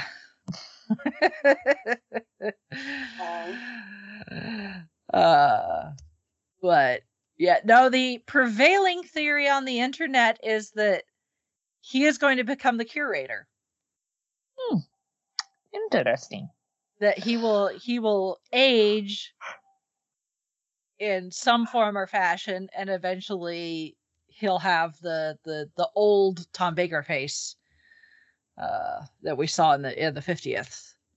So that would explain why the the curator uh, knew what he knew, even though we're all like, "Oh, it's the fourth Doctor," but you know, this Doctor, you know, like as he ages, like he his faces go backwards or something. I don't know how they're, you know, if that if that's where they're going, how that's gonna work. I don't know.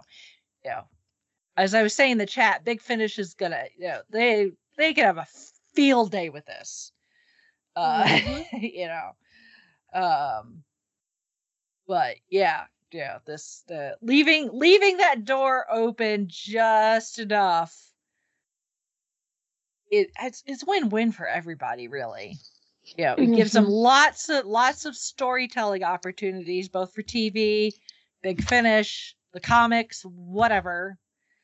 Um, you know, it's great for David, you know, as big a fan as he is and how much he loves the show, which is really funny considering watching Doctor Who is a reason he wanted to become an actor because he eventually hoped that maybe one day he could be on Doctor Who, which is why he begged and pleaded to get that tiny little bit in Big Finish way back in the day.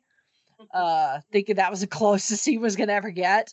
Uh, and then he ends up getting to be the doctor, marries one of the doctor's daughters. Uh, now he has one of the doctors as a father-in-law and grandfather to his children. Mhm. Uh, but when David Tennant was the doctor the first time around, obviously, uh, he was the reason Ncuti wanted to become a, a an actor. Was watching David Tennant as the doctor on Doctor Who. So you've got these two doctors acting, you know, w- with each other, facing down Neil Patrick Harris, who is just, you know, amazing in his own right.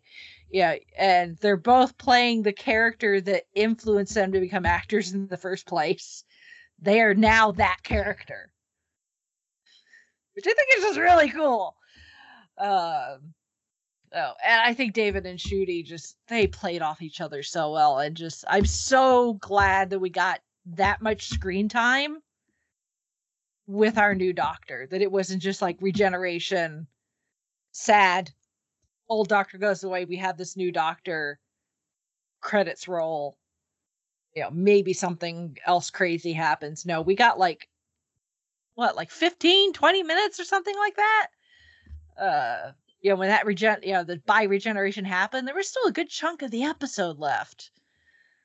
And I was like, what are we, what's going on here? We still got a lot of TV still to go. And just as, you know, and, you know, to challenge the toy maker to that third game, the best of three, and they play ball. They're on Yep. the helipad mm-hmm. of UNIT Tower Yep.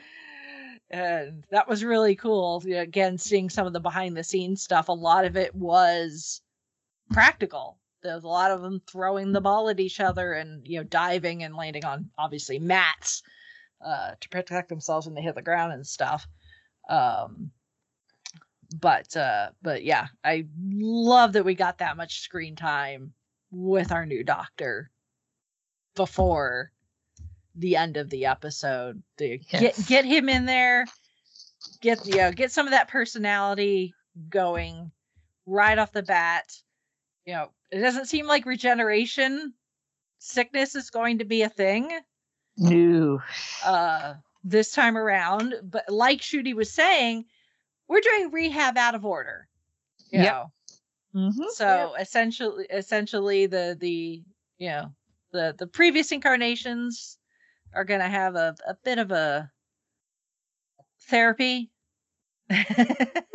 hopefully with Donna's help, and that Yep. will trickle trickle eventually in you know to to Ncuti's incarnation so that he can he is hitting the ground running Yes. with or without trousers, Yeah.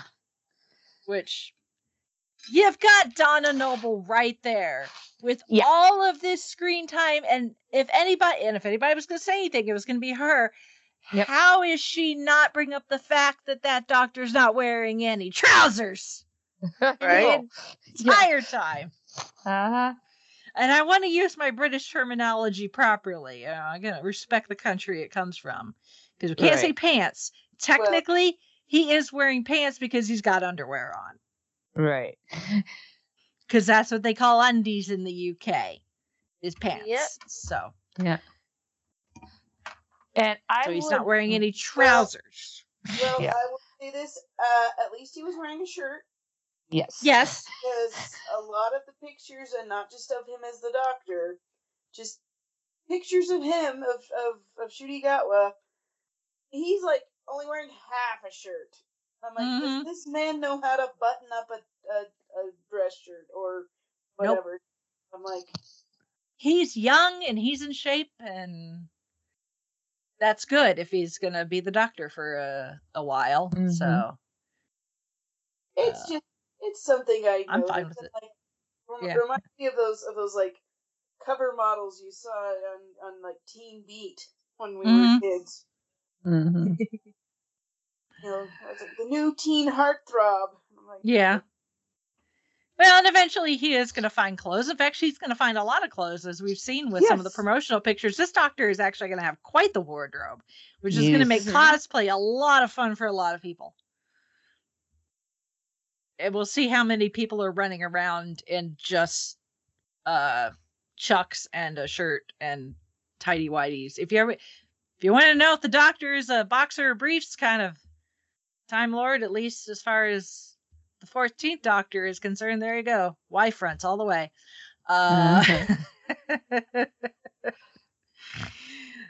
uh but yeah, it, it, it was like people are gonna be like, like, how many people are gonna be cosplaying that next year? Like, well, they would fit right in with uh Walter White from Breaking Bad. or Mhm. Tom Cruise, Uh, Risky Business. Yep. Yep. Or cousin or cousin Eddie from Christmas Eddie? Vacation. Yep. Robe and the uh, tra- and the uh, trapper hat. Yep. Shutter was full. Uh, So you know. So, so Yeah. it's going it's going to be a, a guessing game. Okay, which which one are you cosplaying? Yeah, and you have to look at you have to look at the accessories. It's like, okay, shirt, shoes, but what kind of shoes are they wearing? They're wearing loafers. Are they wearing and they're wearing a gas mask? Okay, Breaking Bad. Yep.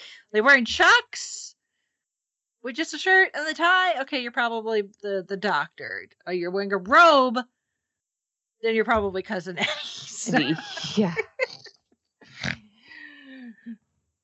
so, And I'm hoping that somewhere down the line we get a spinoff with 14 Donna and Mel mhm. or or 14 15 Donna and Mel. I would love Mhm. that. It's just like this is a team TARDIS I could live with for a Mhm. while. The Well, and the thing is- and the thing is you can like again you, you this gives you so many storytelling opportunities not just for tv but you know the, uh, every time the doctor who comes up of course we gotta you know extol the virtues of big finish you could have not just mel with her doctors you know her ca- ca- canon tv doctors you know six and seven but now you could have mel and or Donna in the UNIT Big Finish Yep. As well. So you got that going for you. So, uh, so and then of course you know the Celestial Toymaker loses, like all bad guys do, because their ego Mhm. gets the best of them. And then of Yep. course he's like, you know, begging. Yeah. not to be put in a box, but that's where he ends up. is in a Yep. box. Well, good on Ninety-nine point nine percent of him ends up in the box. So Yeah. Yeah. And Kate's like, deepest Yeah. place you can find and salt it. yes, unfortunately, that gold tooth is going to come Mm. back to bite us in the butt yes. uh, at some mean- point in the future. another Flash Gordon moment just from like the end of time. And Yes. like, oh, yep. The question is when the toy maker agreed to end the master's suffering Mm-hmm. and then and then encased him in that gold tooth which version of the master was it exactly. is it the version that we've had most recently Right. is it is there possible incarnations after that because as as much as people are maybe slightly confused now about the order and numbering of the doctors the master's even worse yes. There, there was Mm-hmm. never a consistent ordering of the of the master. yeah so the thing is we don't know which version of the master is hidden inside that tooth and who picked up that tooth Right. so it's like is it somebody good is it somebody bad Uh, I mean, Is it- Isn't it implying the same person that picked up the uh, ring from the that last time? Or- yeah, because this is. I mean, Yeah. uh, you know, is it somebody related to this being that the the the toy maker name dropped at one point? The one who waits. Who the hell Mhm. is that? No kidding. You know? Any relation to He Who Remains? I mean, Disney's. Yeah, I know. It's like I was like, is this where we get our Doctor Who MCU crossover? yeah. On your left. yeah. It's like you heard about variants. Like, Yeah. See how we do variants over here? It's called regeneration. Not to... Let's not even get started on timelines. Yeah. Yeah. The Time Lords and the Doctor would have a fit seeing what's happening with timelines over in the MCU, especially the TVA. Uh-huh. So- Branches? Loppers? I don't Yes. think so. Although now we also now we have the MCU that has given us the most entertaining use of a well-known popular song. Yep. In the Marvels with Memory from Cats. Yeah. I will not give you any more context from that. And now we've got Doctor Who giving us the Spice Girls, spice up your life. Uh-huh. So Yep. Oh, thank you for the brainworms, earworms, both of you. Yep. I hate you both. I'm just kidding. I love you. Don't ever go away. Uh, I have no idea who the one who waits. I mean, if it's somebody that makes the toy maker turn tail and run, it's got to be pretty dang bad. I mean, who I could don't be know out there? because like, some I've seen Rassilon? Rassilon. I've seen somebody mention Zagreus. Oh my god, could you imagine trying to bring Zagreus into live action? Yeah. Oh my god! Uh huh. Good luck with that if you ever try to attempt it, Russell T. Davies. Yeah. May God have mercy on your soul and your husband. Uh, yeah. Especially your husband. Uh, ooh, lordy! Oh, I didn't even think of Zagreus. Oh, Mhm. That's I a- didn't think of it until I Uh, was feeding, scrolling through Facebook and somebody's just like, "Well, what about him?" I'm just like, "Oh crap!" I could. s- I Zagreus could be somebody that would make the toy maker shake in his boots. Uh huh. Yeah. So, yeah, I was because I first thought it was like Rassilon, maybe, Mm-hmm. or maybe Omega, because Omega Yeah. had. I mean, we have not seen Omega in a, a long time, uh, but I mean, Omega is able to manifest stuff just by his will. Yep. Yep. So it'd have to be somebody that's on the same power level, if not more powerful, than the toy maker to make the toy maker nervous. Mm-hmm. So yeah. Yeah, it could it could be. Whew. Okay. That makes me a little nervous. Uh, Uh-huh. we do know Liz- we do know Rassilon likes to play games, and the yeah. and the toy maker did say the one game he did not want to play, the one player he Yeah. did not fair, dare face. So, yeah. Who knows? We'll have to wait and Mhm. see. You know, that I mean, with knowing Russell T Davies, that could be something that will not pay off for who knows how long. Two years down the road. yeah. I mean, we've got Christmas, which is really, you know, it's going to be our introduction to our new companion, Ruby. Mhm. Um, and beyond, and apparently Christmas goblins. Um, yeah. Why not? Uh, Mhm. Watching we've that. had I'm actual Santa. We've had we we- uh, we've had an actual Santa Claus. Why not? Um, and elves. Uh, and you know, at some point next year, maybe at Christmas when we get Christmas, they'll may give us some idea of when the next season will properly start. Because Mhm. that's been that's been filmed and in the can for a while. Because Ncuti is filming season two, his second season as a doctor Oh wow.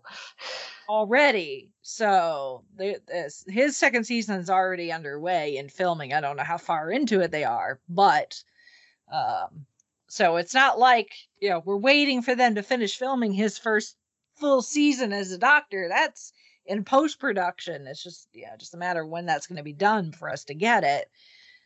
So who knows when this person entity that waits may pop up again and if that's connected to the master in the gold tooth we don't know damn you russell t davies i hate you and love you Mm-hmm. so good just that they i mean each episode was good for its own reason the three of them together was just good you know it was a it was interesting to see them try something a little different for an anniversary year Mhm. some let's get multiple doctors together although we still end up with multiple doctors together so- which Mhm. again i'm always a sucker for multi-doctor stories Yes. uh, even if it's not the entire episode yeah just- that was a good chunk of time with two doctors you know playing off each other I'm, I'm here for it um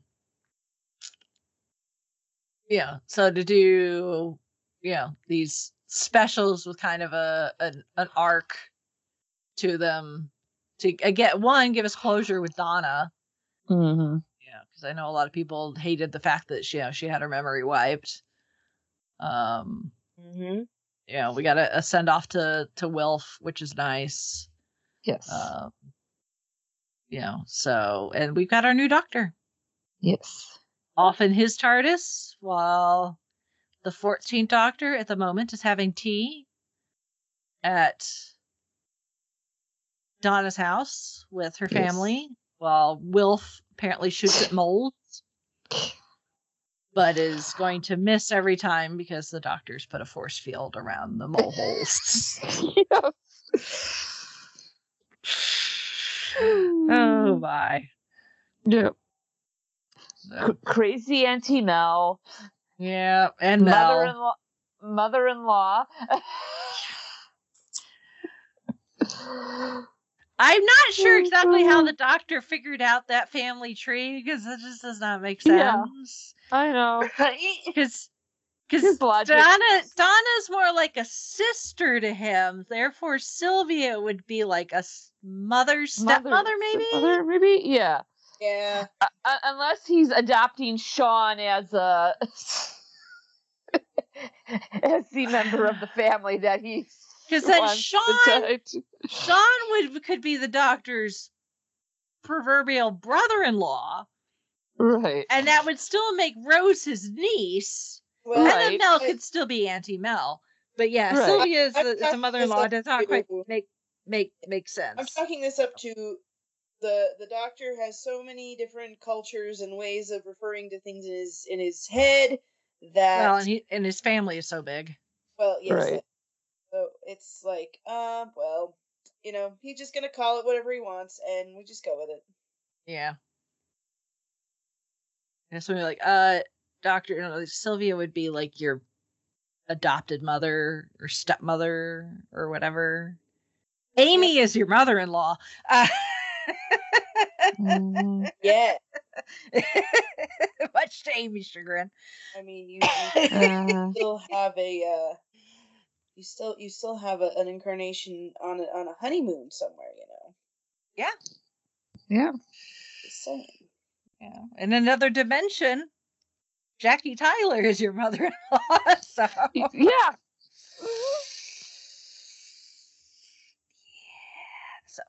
Anyway, Doctor Who. Any more thoughts, opinions?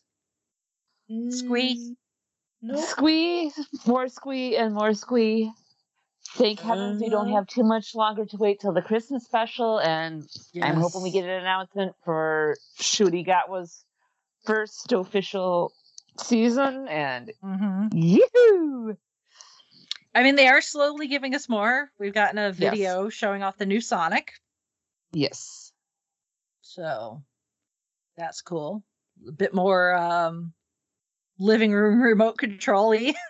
yes. And I'm wondering if it Meet doesn't Star kind Trek? of Yeah, and I'm wondering if it doesn't kind of twist clothes. I mean, it's I think it more out. does. Yeah, like, hey, I kind of like that. Yeah, it's kind of cool. So Yes. yeah, and it might be a bit more hand friendly because I have Mhm. several. I have several of the Sonics, and Mhm. I will say the button placement, especially on Matt Smith's Doctors, Uh-huh. is Yes. awkward. Yes. So I, I'm kind of I'm kind of looking forward to seeing this new one and seeing like the button placement because it just looks like it may be more ergonomically friendly. Yes. So, but yeah, that's uh, we'll see it in a few weeks as we're recording this. Christmas is two weeks from today, so. Mm-hmm. Yes, it is. Oh is goodness. about- Mm-hmm. So not No done. pressure if you're not done shopping. I'm not. Oh boy. Whoops. All right. Well, if uh any of our listeners want to pipe in with their thoughts, ideas, theories, whatever, or just anything that we talked about in our episode today, you can send us some feedback. Uh, our email address is fiveishfangirls at gmail.com. Was that a I'm going to talk again? Okay. Um or, or let's see.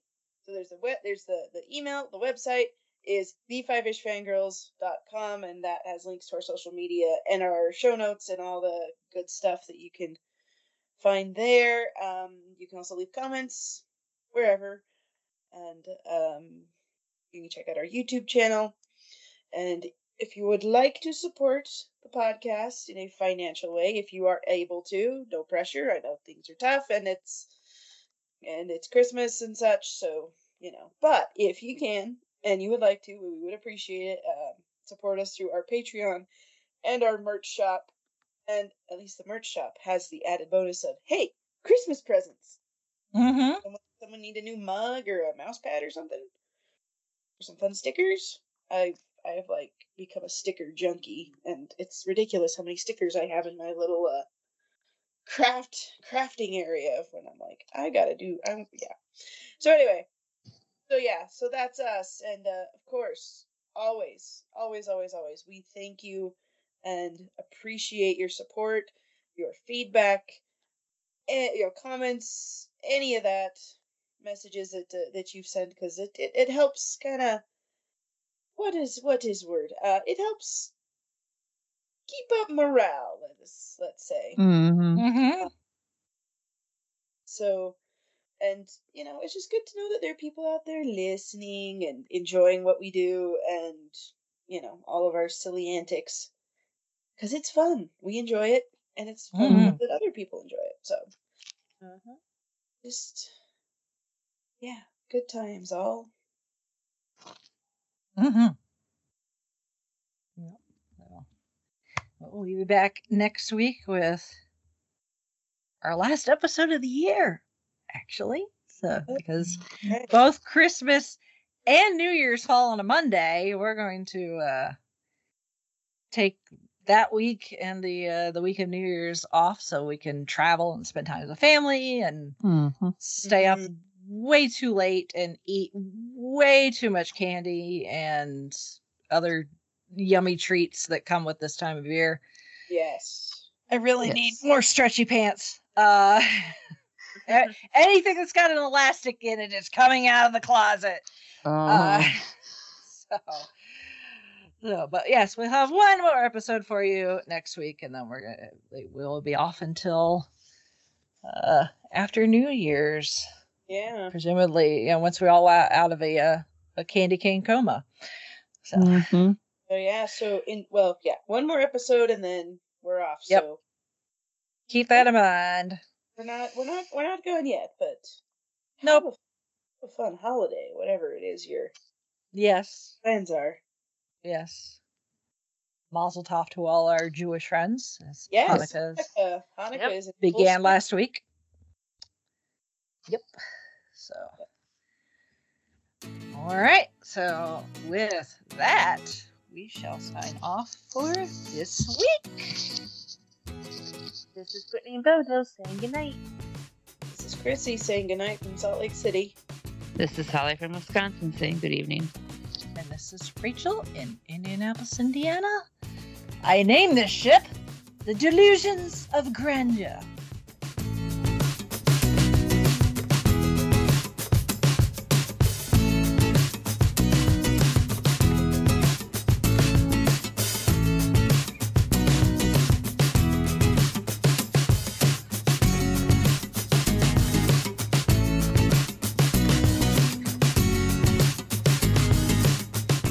Thank you for listening to the Five Ish Fangirls. Please visit thefiveishfangirls.com for details on how to further support the show, along with information on our nonprofit, Fangirls Give Back. We love our Five Ish fam and appreciate all of your feedback, shares, and encouragement. Remember to keep letting your geek flag fly.